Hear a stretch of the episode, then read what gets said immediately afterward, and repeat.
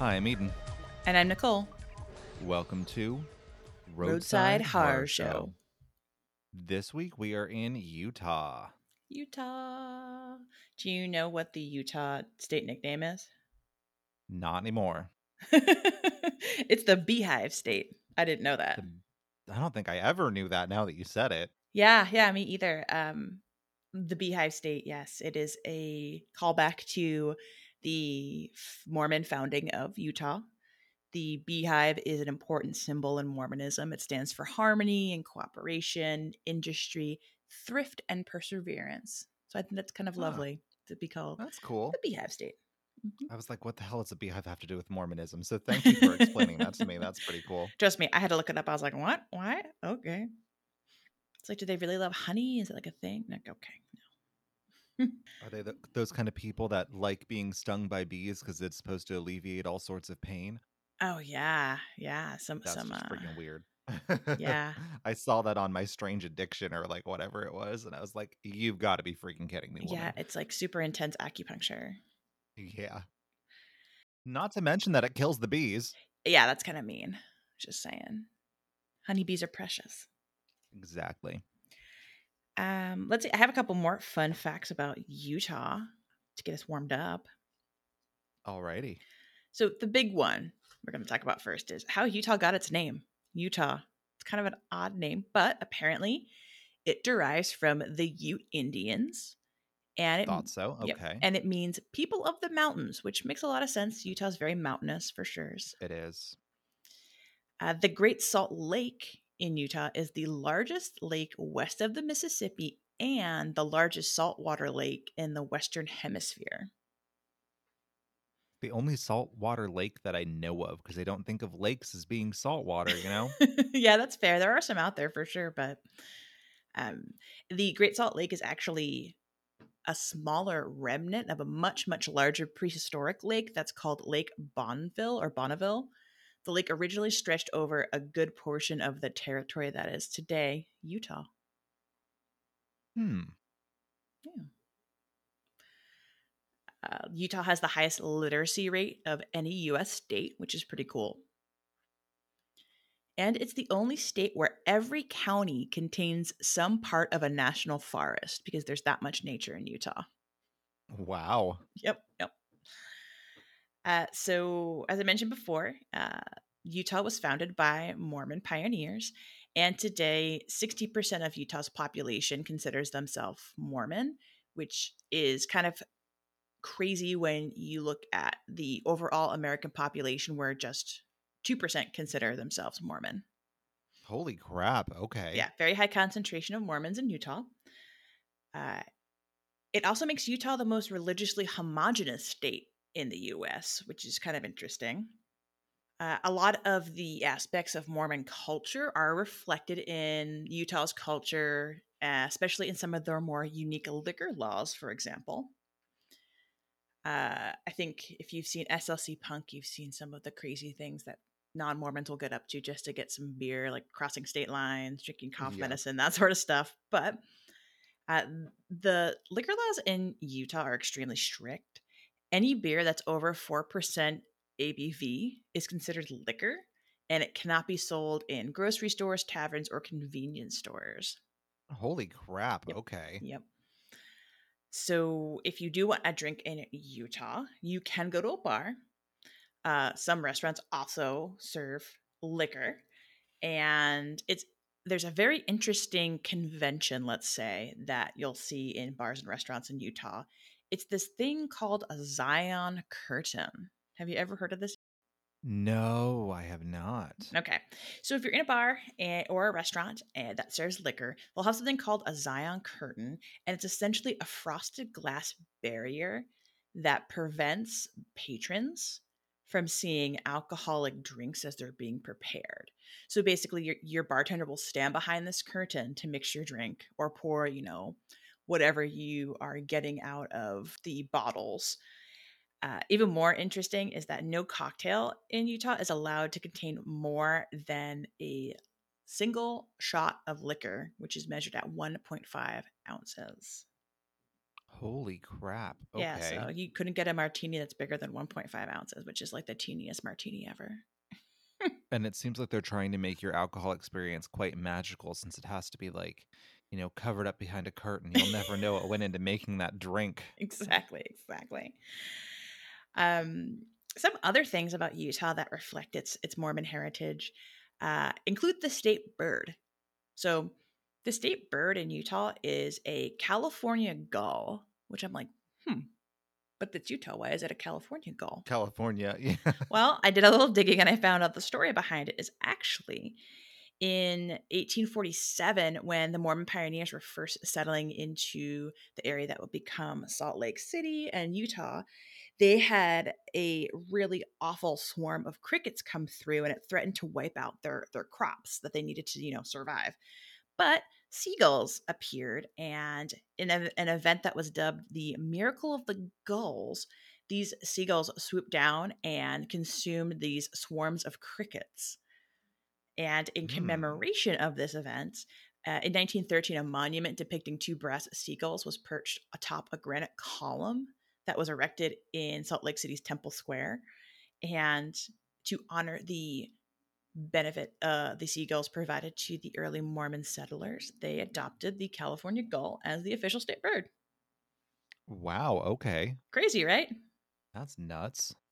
Yeah, yeah. I thought some some wacky things about Utah, and I think I'll I'll share one last very wacky fact with you, and it involves Jello. Eden, Jello. yeah. Do you remember the last time you had you know some Jello? It's been a long ass motherfucking time, I'll tell you that much. Mm-hmm. Mm-hmm. Well, if you live in Utah, that would definitely not be the case. Uh, the Is population of there a law? No, but apparently people from Utah, Utahans, if you will, love jello, especially lime green jello. Utahns eat twice the amount of lime green jello than the rest of the country. Twice as much. Wow. Specifically, okay. lime green jello. It's like a hot seller. Uh, they actually have the highest consumption of jello per capita in the entire world. Oh my god. and you know just because you know it's it's sugar and gelatin and you, you sometimes want to make things a little bit healthier uh, the popular way that they like to enhance the jello in utah is to add shredded carrots to the lime green mix Ew, yeah, I've seen that. I've seen that and it's gross. so yeah that's that's my fun facts about the state of utah uh, i hope that really sets the mood for what a unique and interesting place it is and and their deep love of jello And apparently also Ugh. soda pop too like soda ha- is like the equivalent of starbucks in in utah because you know mormons don't consume caffeine and instead they will drink sodas that have sugar in them as like a pick-me-up and like soda bars are like a popular thing in in utah Interesting. Mhm, Okay. Mhm. Now see like if someone made like an iced tea bar, you'd be there then I would go, "Oh yeah." you be you be part of the mug club at the iced tea bar Absolutely I would.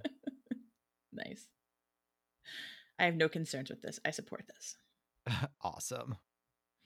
So I know you said you were working on a mega story, but things kind of didn't didn't didn't pan out the way you wanted it to. But you do have another story for us, right? I do have another story. Yeah, I was working on um Susan Powell was who I was going to cover.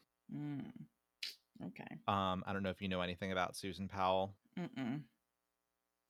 Um she was a woman who was murdered um by her husband in um in Utah in West Valley City, I believe it was.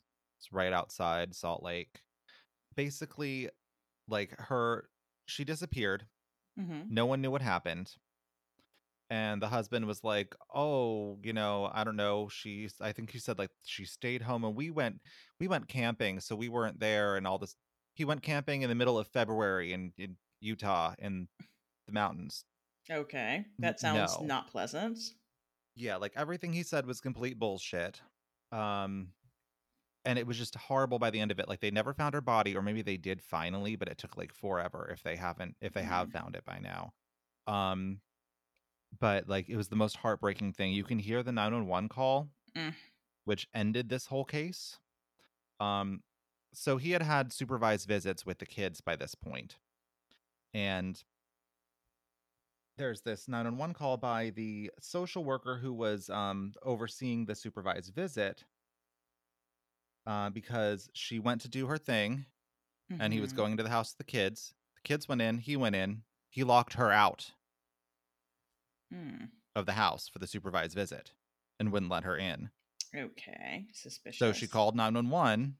She was worried about the kids' safety. hmm The 911 operator was fighting with her because he was saying, Oh, no, you need someone to supervise the visit. You can't supervise your own visit. And she's like, I am the supervisor. Like, you know, he was not understanding. She's like, These kids' lives are in danger. Get someone down here. He's like, I'll send a car by in a while, but it's not an emergency since no one's life is in danger. She's like, I think their lives are in danger, you know. And then the house blows up. That's crazy. Yep.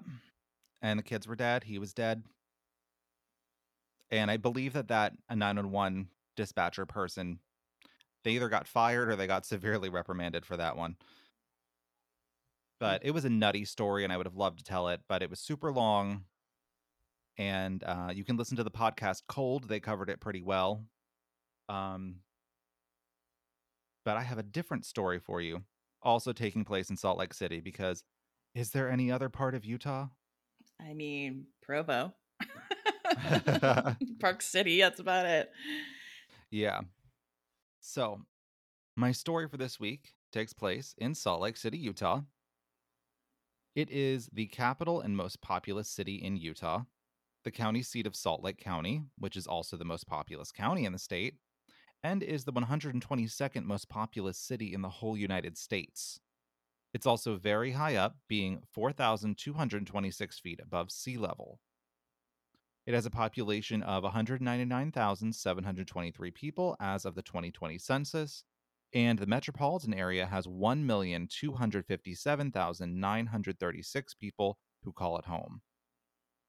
It is also large in area as the city covers nearly 111 square miles.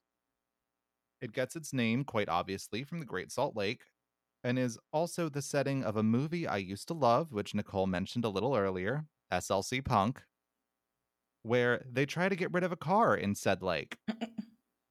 but as it is saltwater, things don't exactly go so well. If you are looking for things to do in Salt Lake City, first of all, don't try to sink a car in the Great Salt Lake. Second of all, there's quite a ri- wide variety of things to do. On the borders of the city, there's a lot of natural beauty, which is in stark contrast to the sprawling cityscape in its center. Here, you can find a great place to adventure and take in some nature. There's Cottonwood Canyons. It offers great skiing in the winter and hiking, rock climbing, biking, and whatever the hell bouldering is in the summer. Hmm. Have you ever heard of bouldering? I feel like I've heard of it. Isn't it just like when people climb boulders? Maybe, but I mean, that seems like Rock kind of climbing? like rock climbing or hiking, you know? yeah, I don't. I don't know. I don't understand that at all. Well, I mean, hey, if you guys want to go there and boulder for us, please tell us how it was and, in fact, what it is. Appreciate you, thanks. as far as places to eat go, I wanted to talk about an interesting place called Mr. Shabu, Mm, which is an Asian restaurant with some truly great food. But what I found so interesting about this place is that they have toothbrushes, toothpaste, and mouthwash in the bathroom so you can leave with fresh breath. How garlicky is their food? Probably very garlicky. but I find that kind of cool, you know? Yeah, yeah. I kind of expected Salt Lake City just not to have a lot of breweries, but guess what? They do. Even though the area is heavily Mormon populated, the Mormons aren't, and you know, Mormons aren't supposed to have alcohol, like we talked about. You can get your drink on here anyway. But like Nicole said, they have to hide it from you while they're serving it, and then you can see it finally. hmm There are many other wonderful things to do in a city as large and diverse as Salt Lake City, but I can't cover it all in one intro because I still have my story to tell. The murders of Steve Christensen and Kathy Sheets. Hmm. Okay, I'm excited. I, I'm not familiar with those names, so this is definitely going to be a new story for me. Well, I wasn't familiar with it either, and then I found out that we were both semi acquainted with it, and I'll explain more. Color me intrigued. Yeah. On the morning of October 15th, 1985, in the Judge Building in Salt Lake City, an explosion rocked the sixth floor, killing a man named Steve Christensen. Steve was 31. He was married to a woman named Terry, with whom he had four children. He was found by a colleague who was just stopping by her office that morning for a quick in and out to grab some things for several meetings that she had that day. But let's just say she probably didn't make it to those meetings. He was found in the doorway of his office, bloody, bruised, burnt, and with smoke marks on his skin. Mm. The explosion had torn the door off its hinges. Uh, police, once on the scene, found small pieces of batteries and pipe, leading them to believe a bomb was the cause of this explosion. When looking at the batteries, one major thing investigators found was the brand Tandy was written on the batteries, and there was only one place that sold this brand Radio Shack. Okay, that's good, right? Yes, and we all remember Radio Shack. R.I.P. yeah. They also found what looked like some paper with Steve's first name on it in black marker, leading them to believe that the bomb was mailed to him. A jewelry store owner named Bruce Passy spoke with police and further reinforced this idea that it was something sent to him as he said that he was riding the elevator that morning and saw a man carrying a box with Steve's name on it. Of course, this could just be a delivery person, but something to look into. He said the man was a white male, about 5'8, medium brown hair, and had a Letterman jacket with no letter on it. Hmm. Okay, weird, but sure. Fashion. Yeah, weird. They were also able to find that the bomb had a motion sensitive switch, which means the bomb can be activated when tilting the box, reinforcing the thought that the man with the package in the elevator was probably the bomber, since a delivery man, not knowing what's in the box, would probably trigger the bomb instead. So, with just looking around this crime scene, police had already gotten a major clue, or at least what I'd say is a major clue, that could really help them narrow down their suspect pool. But first, they needed to look into Christensen's background a little bit. So, Steve Christensen had recently left his job as vice president of a place called Consolidated Financial Services, or CFS for short. It was a real estate investment company which was having some problems as of late. A lot of their clients had also been, you know, they've been losing money in a big way, and there was some suspected fraud going on there. Mm. Um, Steve is also a, I believe, bishop in the Mormon church as well, because it's Salt Lake City. Of course, there's going to be Mormons. I mean, there there- will be Mormons. There's a 60% chance he's a Mormon. Exactly. Yes. so if there was fraud going on, that would make for excellent motive. And this motive seemed to check out as just two hours later, another explosion happened across town, killing a woman named Kathy Sheets, a 50 year old woman whose husband Gary was Steve's business partner. Uh, coincidence? definitely. I think not, good sir. Yeah, definitely not a coincidence. Good, sir. Yes, good sir. Again, when investigating the explosion, they found paper with Gary's name on it and the telltale signs that this too was a bomb. Both bombs seem to be similar, if not the exact same, with the components used. They spoke with a neighbor of the Sheetses, a 13 year old boy, Aaron, who told police that he saw a tan Toyota minivan turn into the driveway at midnight on the night before the bombing. When they sent the gunpowder from the bombs to be analyzed, they came back as the same brand, Hercules Bullseye. Now that they knew this bomber had just struck twice, police knew it was time to get down to business and check out this Radio Shack lead before anything else happened. Mm-hmm. So they went to every Radio Shack in Salt Lake City, uh, which I'm assuming was quite a lot since this was 1985. So probably a lot of Radio Shacks in the very, very large city of Salt Lake City. Yeah, for sure. Uh, Probably took a little bit. Oh, yeah. And they found someone by the name of Mike Hansen had purchased all the items at the scene recently. The Radio Shack people were able to give police the address for Mike Hansen, but surprise, surprise, it was a vacant lot. Well, that's no lead at all then. Exactly. It couldn't be that easy now, could it? The next day, a third bombing happened.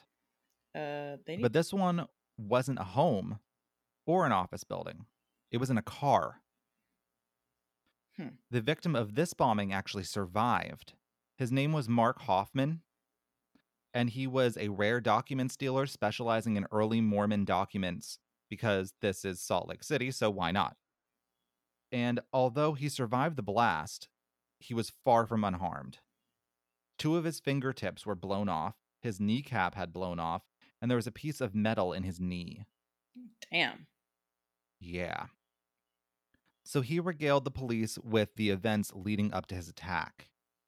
He went to get into the car, opened the door, and the package that was on the seat fell to the floor and exploded.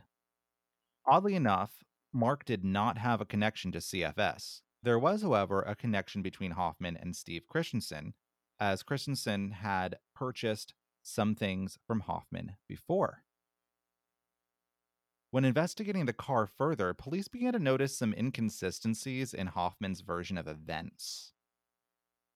Remember me saying that he told them the package was on the seat and fell onto the floor? Yeah, it's weird. Didn't he like notice a package when he got into his car? Yeah, so forensic files explained this very well because I know next to nothing about bombs, so I'm just going to quote them pretty much word for word here. So, when a pipe bomb explodes, the end caps blow out in a straight line.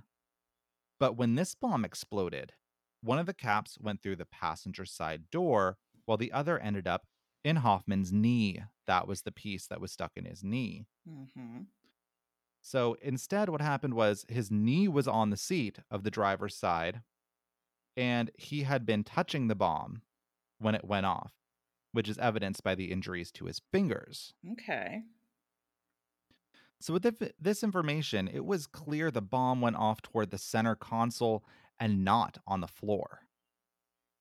Police decided to do some digging since things now just weren't adding up, and they searched Mark's home, where they found a Letterman jacket with the letter missing, like our jewelry store owner had mentioned the man in the elevator was wearing. Hmm.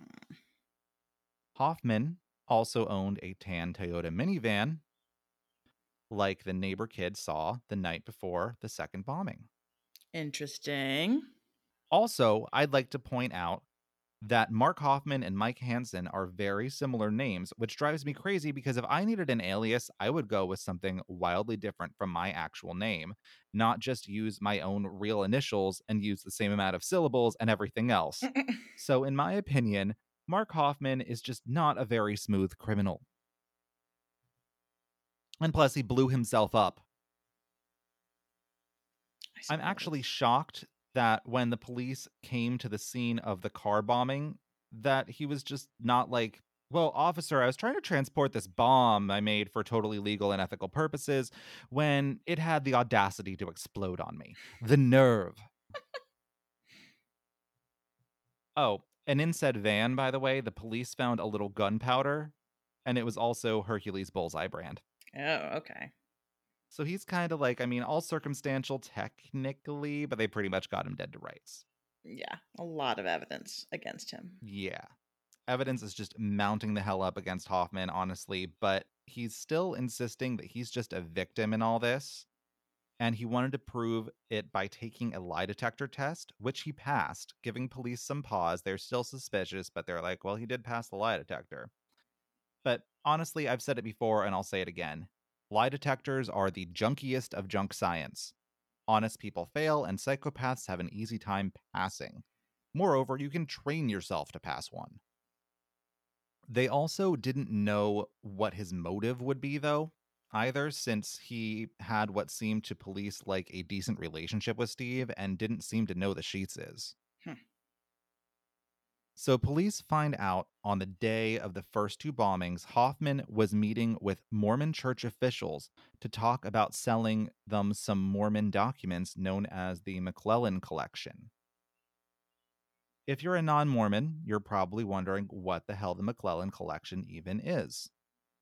Well, I was right there with you, but luckily our friends, which I say like I know anyone who works there at all, at Women's Health magazine, of all places, tells me it's from letters and journals from William McLellin, who was a church leader back in the days of Joseph Smith, who was the founder. He gave us the Book of Mormon, aka the freaking founder of the church. Um, basically, this document had some pretty scandalous things in it about Joseph Smith, and this was not something the Mormon church would want to get out. McLellin was actually excommunicated after having a crisis of faith, so I guess shaming the Mormons was now top priority. And I have no idea if this is the same thing as that Salamander book, but I know that he was also trying to. Um, he also had the Salamander thing too. The salamander which, letter. Do you know what that is? This, Do you know what that is? Yeah.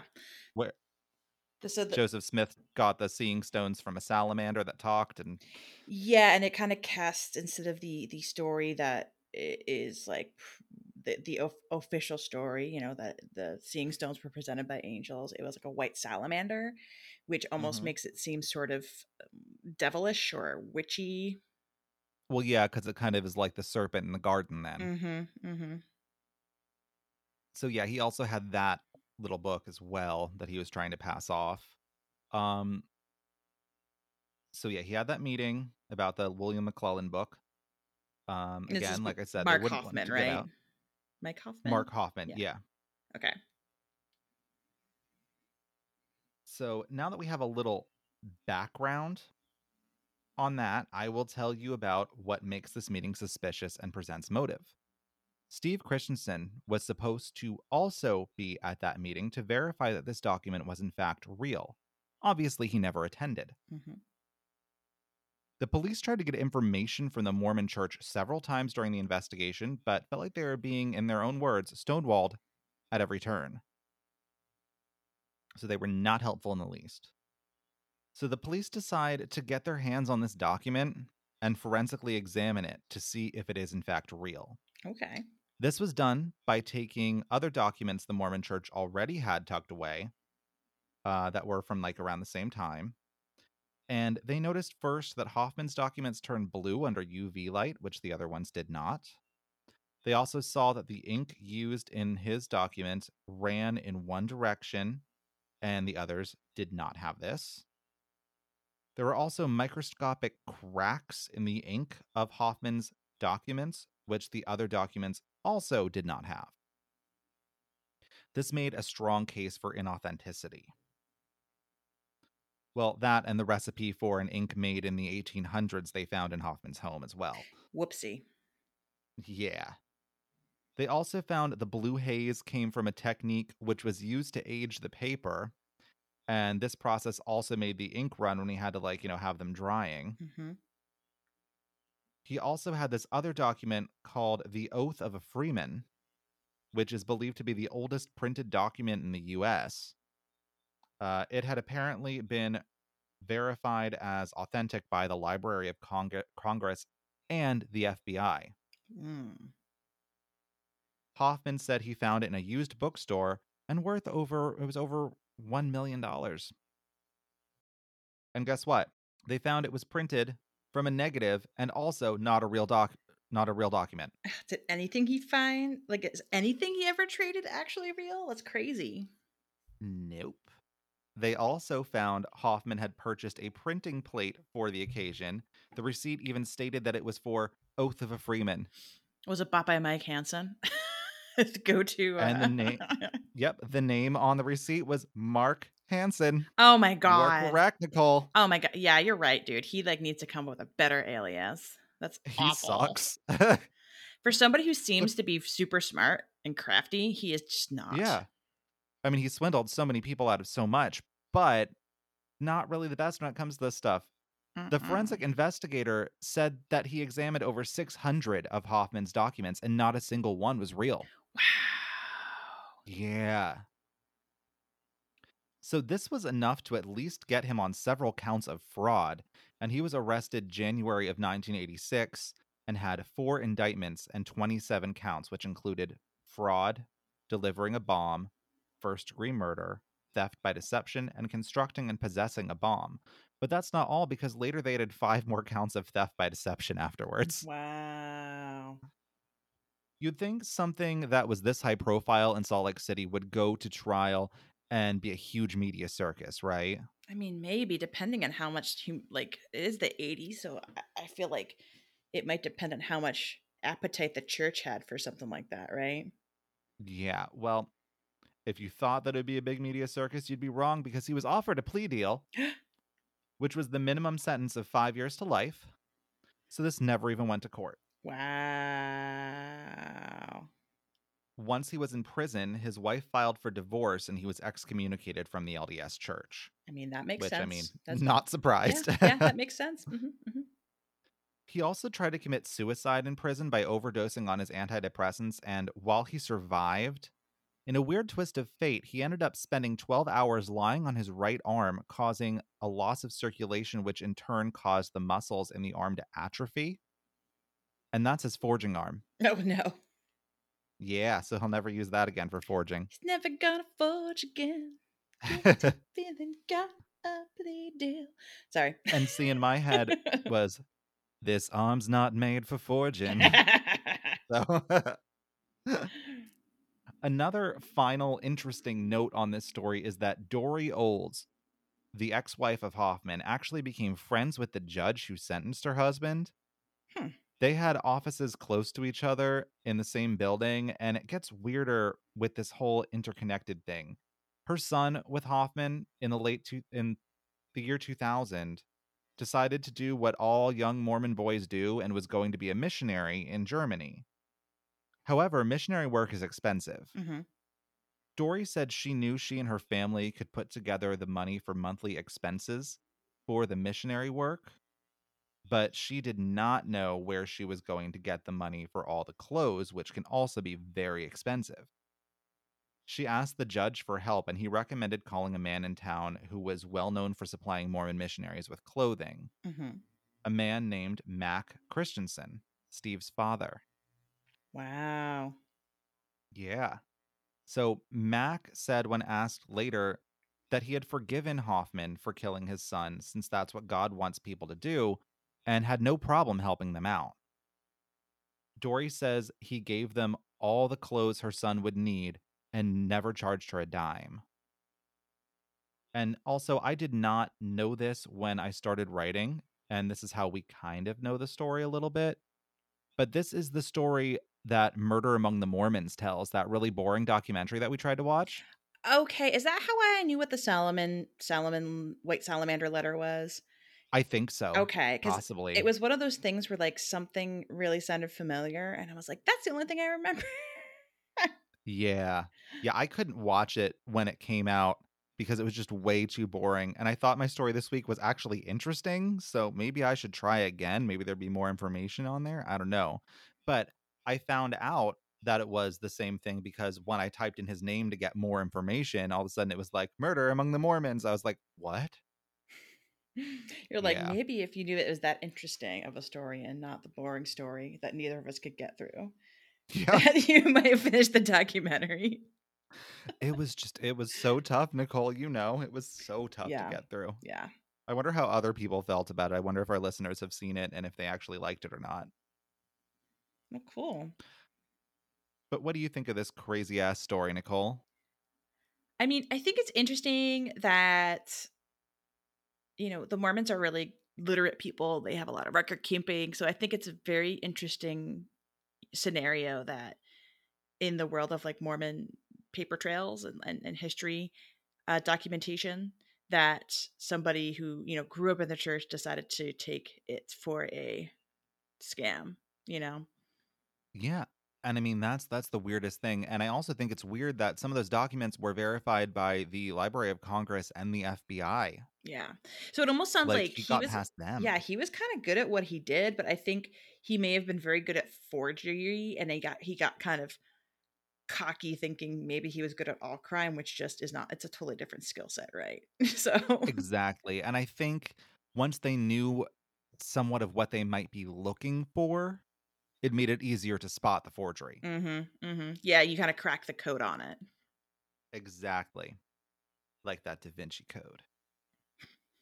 Anyway, my sources for this week were Wikipedia, an episode of Forensic Files, Deseret or Desiree, I don't know how you pronounce Yeah, it. Yeah, Deseret. Deseret. I was right the first time. Mhm, Yay. mhm. Dot com.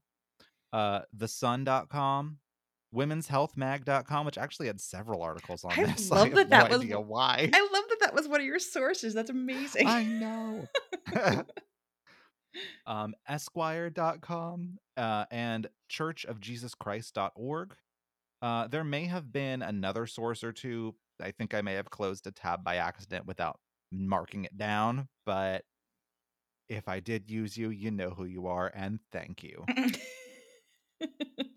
well, thanks for that story, Eden. I think uh, we'll take a quick break and then we'll come back with a weird, a weird news for this week, and I can jump into my uh, paranormal story. Sounds good to me because I'm roasting in this bitch. So let's get some air conditioning on over the break. And we're back. So, Nicole, I have a news story for you. Oh, is it weird, unique, and unusual? Yes, of course it is. Fantastic. And I'm hoping it's not one I read before. and the title is Ukrainian couple stays handcuffed together for 123 days in an attempt to fix their relationship. Youch. That might be too. In- That's not going to fix it. That's going to make you murder each other. yeah, I'm like that might be a little too intimate to fix a relationship.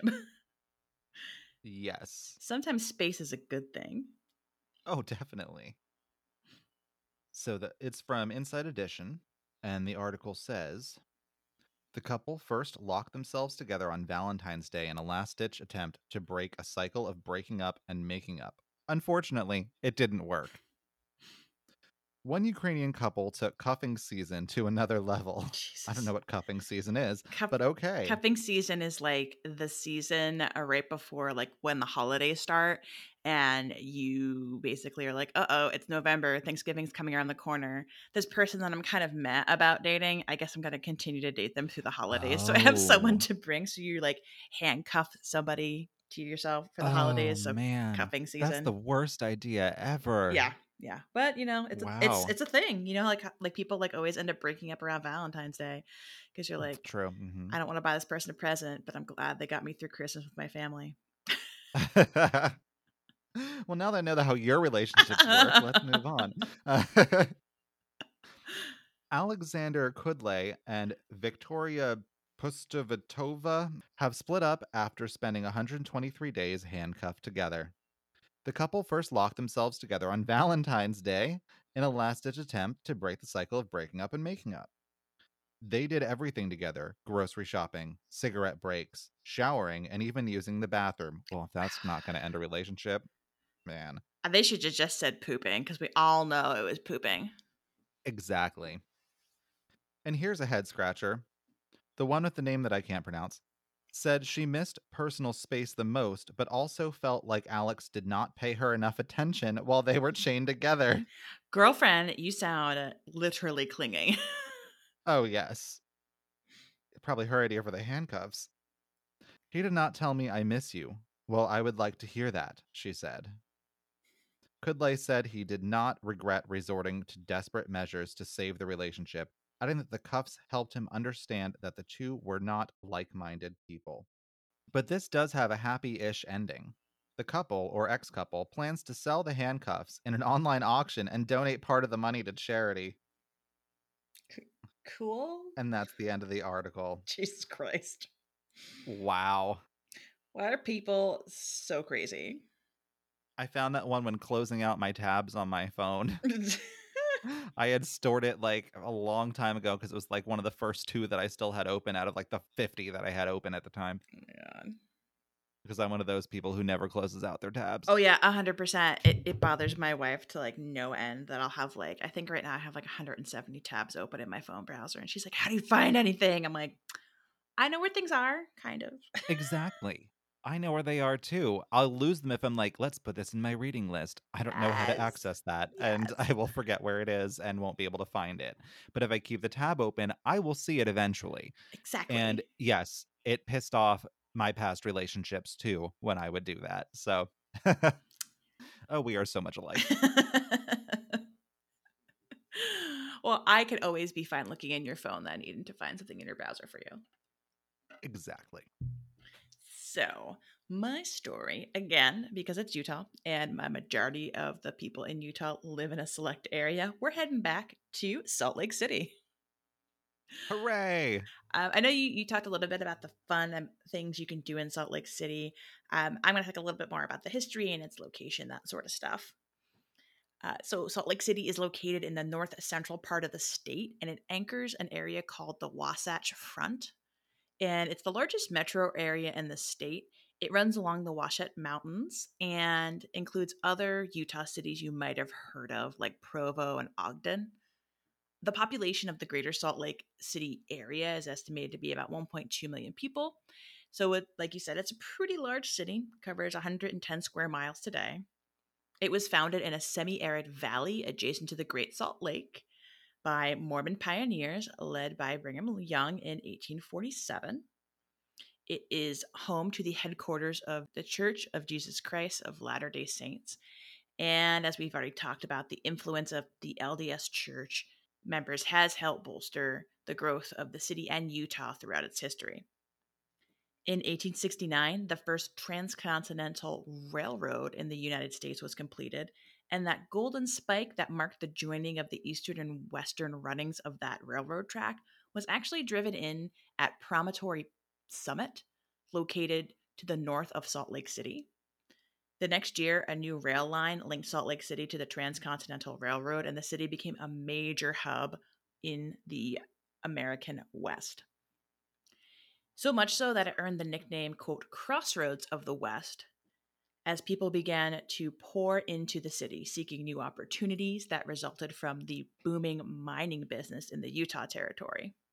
When Utah entered the Union in 1896, the thriving Salt Lake City was selected as its capital. The city and its people fared pretty well during the first couple of decades of the 20th century. The mining industry continued to grow, and new commercial ventures built around the beautiful natural landscape and outdoor sports in the area popped up as well. Unfortunately, the Great Depression of the 1930s hit Salt Lake City especially hard, Citizens saw the unemployment rate reach 36% and saw their normal income drop by 50%. Wow. Yeah, they were like when I say they were hit especially hard, it really, really was hit quite hard compared to other areas of the country. Despite federal assistance through New Deal programs and the charitable support of the LDS Church, Salt Lake City's economy didn't fully recover until World War II.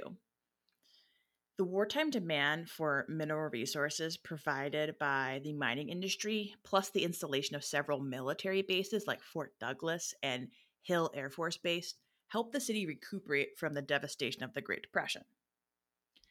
After World War II, Salt Lake City continued to rapidly grow. It began to suffer from some of the common problems that other American cities faced at the time. Urban sprawl became a growing problem due to this combination of rapid growth and the abundance of available land around the city. Banking, military, and aerospace industries also became dominant in the economy alongside a very strong tourist industry based around skiing and outdoor sports. I think my first understanding of Salt Lake City really happened during the 2002 Winter Olympics. Uh, Salt Lake City bid for the Winter Olympics several times during the 20th centuries, though, before they were finally selected for the 2002 Winter Games. Despite a scandal involving allegations that city officials bribed members of the International Olympic Committee to secure Salt Lake as the host city, the city still greatly benefited from the improvements made to its infrastructure during this time. To support the 2002 Winter Olympic Games, $1.5 billion were spent on highway improvements, including improvements to Interstate 15 through the city, new interchanges at Park City. They even built a light rail system from downtown to the suburb of Sandy, Utah, and later to the University of Utah. After the games, the athletes village was converted into student student housing at U of U University of Utah. That's a really weird way to abbreviate that. Sorry. U of U. U of U. Oh, that must have been after they cleaned up all of the used condoms. And then if it got turned into a place for college students, there's probably more used condoms just littered all around. so, you know, it's really the circle of life. exactly. You do know that about the Olympics, right? Yes, yes. Okay. I mean, you have a bunch of very fit young adults hmm living in a very close, tight knit athletes village. It's it's bound to happen. Exactly. All those people in the best shapes of their lives. Come on. Uh, many of the venues and hotels and restaurants in and around the city that were built for the Olympics are actually still in operation today. So, overall, the Olympics was a pretty big feat to the economy of the city. The Olympic legacy also helped by bringing in more conventions and festivals to the city. Now they have this great infrastructure, they can support a lot more. In addition to the Days of 47 festival, which celebrates the early Mormon pioneers' founding of the city, there are various festivals that occur throughout the year, including Utah Pride, the second biggest festival after Days of 76, by the way. Hmm. The Utah Arts Festival, portions of the Sundance Film Festival, and a festival I would personally love to check out sometime. It's called the Dark Arts Festival, and it's a three day annual festival dedicated to goth and industrial subcultures and their music. What? In Utah? in Utah. Yeah, it started in ni- Okay. it started in 1993. So it's been around for a while. Um, it's hosted Wow. yeah, it's hosted by this local goth club called Area 51. Uh, so I was like, holy moly, not only does Salt Lake City have a pretty big Utah Pride Festival, but then they also have this goth festival that I'm like all about goth fest. So That's awesome. I want to go now. We have to take a trip to Salt Lake City. now, historically, our stop for today has been important, an important arrival and departure point for many visitors to Salt Lake City. So I'd like to welcome you to the Rio Grande Depot. Located downtown at 300 South Rio Grande Street, the Rio Grande Depot provided passenger train service from 1910 to 1999 and was used as a main line transportation for rail in the city. Now, the history of the Rio Grande Depot I thought was kind of interesting because it's really entwined with the Transcontinental Railroad and westward westward expansion history that really played into the development of Utah as a whole. In 1881, work on the Rio Grande Western Railroad commenced. The goal was to connect the city with a new rail line to the transcontinental line of the Union Pacific that was near Ogden, Utah. By 1887, the construction was complete, and then in 1901, control of that line passed to the Denver and Rio Grande Rail line, which was held by San Francisco financier Jay Gould, who was pretty instrumental in building out a lot of the Western railroads uh, around the turn of the century. Now, to accommodate the increase in passengers that the Denver and Rio Grande line brought in, the Rio Grande Depot was built in 1910 for a whopping price of $750,000.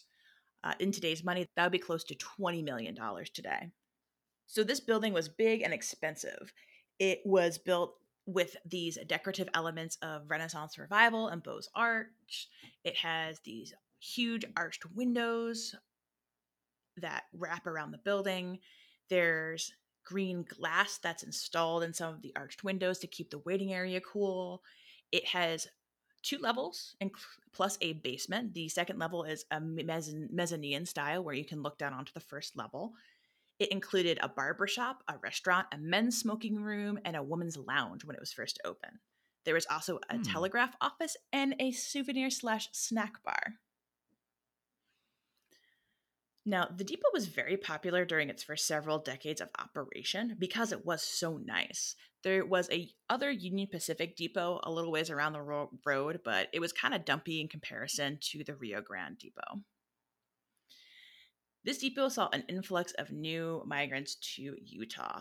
It was a central point for the residents of Utah in shipping soldiers off to both World War I and World War II.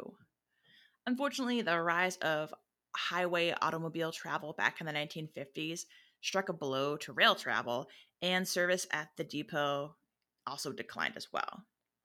While this, the depot continued to slowly slip into a decrepit state as the 1970s rolled around, it was added to the National Registry of Historic Places in 1975.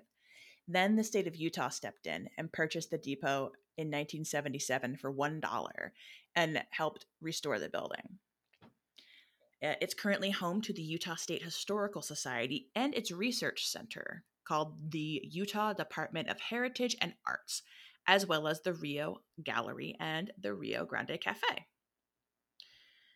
Uh, because the t- depot still had passenger rail lines connected to it after the state of Utah purchased it, it then went on to serve as Salt Lake City's Amtrak station in from 1986 to 1999. Uh, through the Rio Grande Depot, you could catch the California Zephyr, which ran between Chicago and Emeryville, California, the Desert Wind, a train that ran from Chicago to Los Angeles, and the Pioneer train, which ran daily from Chicago to Seattle. So basically, you could get anywhere uh, from yeah. Chicago to the West Coast at that depot. That's a lot of places. Mm-hmm. By 1999, the Amtrak station needed to be moved to the Salt Lake City Intermodal HUD Hub, mostly to support the continued growth of Amtrak and also because the tracks that led to the Rio Depot, Rio Grande Depot, had to be removed permanently as part of the highway expansion needed for the 2002 Olympics. While the Utah Historical Society op- operates a museum in the Rio Grande Depot, the building itself today is temporarily closed. It is under repair after being damaged by a 5.7 earthquake that hit Magna, Utah on March 18th, 2020. The future of the depot is also uncertain. In 2015, the Salt Lake City Redevelopment Agency deemed that the Rio Grande Depot was a barrier to redevelopment in the area because its location is, results in the blockage of Rio Grande Street. But in 2020, a bunch of private citizens who are professional planners proposed to reopen the depot as the Salt Lake City main passenger rail and bus terminal to replace the aging Salt Lake City Central Station. Only time will tell what course the city will take regarding the depot's future, but I, for one, hope they decide to maintain this historic building, not just because of its architectural beauty and history, but also because of the strange paranormal experiences that have been reported at the Rio Grande Depot. Ooh. Well, I mean, not gonna lie, I kind of had a feeling this was coming. not a surprise, right? So, no. The most popular story and most popular sighting that people have seen at the depot is an entity called the Purple Lady. Purple Lady, okay. She appears as a beautiful young woman wearing this purple dress and large hat, uh, all dressed in purple, and it's very much in the style of the early 20th century. She's often seen near the women's restroom in the depot or near the cafe or on the second floor mezzanine. Those who have seen her said she either looks incredibly sad or angry. She could just have ghost resting bitch face. it's a thing. Hashtag ghostly resting bitch face. so, according to the folklore around the station, uh, this woman was at the station with her fiance when they got into a heated argument. With feelings running extremely high, either the woman or fiance ripped off her engagement ring and threw it. Unfortunately, the ring ended up rolling off the platform and onto the tracks.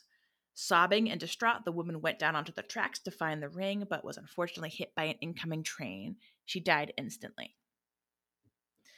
Then, in 1947, the first known sighting of the Purple Lady was reported when a woman traveling on the train stopped to use the restroom. She claimed to have seen a woman wearing a purple dress and large purple hat in the style of the early 20th century. She looked extremely sad, and when the woman went to ask what was wrong, she disappeared. Since that sighting, several other people have seen the Purple Lady. Most often, she appears near the women's restroom. However, people could also hear singing drifting from that restroom as well. Oh, creepy. it just reminded me of that character in Harry Potter, uh, Myrtle. Moaning Myrtle. Rolling Myrtle. Yes, I immediately was like, "Is the Purple Lady Mo- Moaning Myrtle?" I love Moaning Myrtle. I especially love the fact that she was playing like a 12 or 13 or 14 year old when she was like 40. I know, I know that actress is amazing. but so you hear the singing coming from the Purple Lady's restroom, uh, and there's other bathroom mischief that happens as well. According to one longtime uh, Rio Grande Depot employee, a man named Dickie Holt, he's witnessed quite a bit of nonsense. Uh, he shared a story about one incident where the taps in the bathroom sinks were running full force and they could not be turned off. Um, one of the hostesses who worked at the cafe had tried to turn off the taps, and then when she couldn't, she exited the restroom and asked Dickie for help fixing the problem. According to Dickie, he grabbed the plunger and barely touched the tap when it turned off by itself. So if that wasn't spooky slash annoying enough, there's other entities that have been observed at the station as well. On the second floor mezzanine, employees have reported an invisible entity that stomps around at night and will sometimes brush past people. According to one of the security guards, uh, he would regularly hear footsteps on the mezzanine around the same time every night. Each time he heard the footsteps, he did his due diligence and raced up the stairs to catch the perpetrator, only to find that there was no one there. One night, mm. he decided to head up to the mezzanine about 15 minutes before he usually heard the stomping around to catch the person in the act. Uh, while he sat there waiting to see who was playing pranks on him, he heard the footsteps approach yet he didn't see anyone. Then he suddenly felt something or someone brush up against him, and the footsteps faded away as if a person had just walked by him. Ugh, gross. Okay. Right? I'm like, mm, nope, hard pass. No thanks. no, thank you. Uh, I would not want to be a security guard at the Grande Home Depot either, because apparently they get stuck with the short end of the stick at night. Aside from the creepy entity on the mezzanine level, the basement is also apparently very unpopular, especially because the building security system has a tendency to go off at night.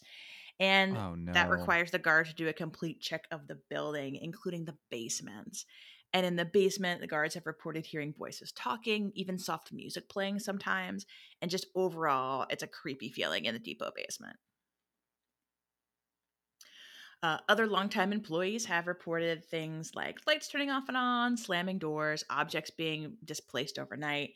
Even the paintings in the building will appear to be crooked, like somebody had just knocked them off their nail a little bit and didn't replace them back. And this would happen overnight as well. Little ghost assholes. I know. like, you don't have a level eye. Stop moving the painting. right? Such jerks. uh, the cafe manager uh, Colleen Murphy has said that she has also noticed lights coming on at night, apparently of their own accord, in multiple rooms, uh, especially near the bottom of the north stairwell. She also claims to have been locked out of the building on multiple occasions with no explanation. Like she would go to like take something outside, like the trash, and make sure she would leave the door open and unlocked. And by the time she would return, it would be closed and locked. I'm like, oh my god, no, that's annoying as hell. Oh yeah, definitely. Others have reported seeing other entities that sound more like residual hauntings from their descriptions. It's uh, ranging from the old station master walking around the lobby and then disappearing almost like he's on a circuit around the building. Uh, they've also seen other human shaped entities at the far south end of the building or hovering at the end of the north hall northern end hallway and stairwell. So there's a lot going on at the Rio Grande Depot, especially at night. But I do think it's very interesting that the Purple Lady is one of those very well known ghosts in Salt Lake City. Like if you search Purple Lady Utah, it, will bring you to some pictures of the Rio Grande Depot. Wow. So, Eden, thoughts on this? Would you like to have the Rio Grande Depot restored as, as a new rail center or just torn down to be replaced by redevelopment? Oh, hell no, don't tear it down. It's part of history. Let's keep it. And where will that purple lady go? And who will the other ghosts lock out of the building? And will there be any paintings anymore to, uh, you know, slightly move off the nail? I don't think so. we need to keep this place alive. I agree 110% with all of those sentiments. I liked your story. It was really freaking cool. I liked the the purple lady especially. Yeah. And then also dick ghosts, but you know. Yeah. I mean, who doesn't love it like a dick ghost? But I guess the people they're haunting answered, Yes. asked, and answered. Uh, my sources were Wikipedia, theclio.com, onlyinyourstate.com, and Deseret.com. Well, thank you, Nicole. And I guess that is the end of our show for this week. If you like the stories you heard today, please feel free to rate and review us on the podcatcher of your choice. Or if you have some direct feedback for us, do not hesitate to send us an email. You can reach us at roadsidehorrorshow at gmail.com. You can also visit our website at roadsidehorrorshow.podbean.com. You can stop by any of our social media sites. We are on Facebook and Instagram at Roadside Horror Show and on Twitter at Roadside Horror. We'd also like to thank Yox Rocks Designs for our logo and eMassey for our intro and outro music. Until next time, Roadsters, creep, Creep on, on, creeping on. on.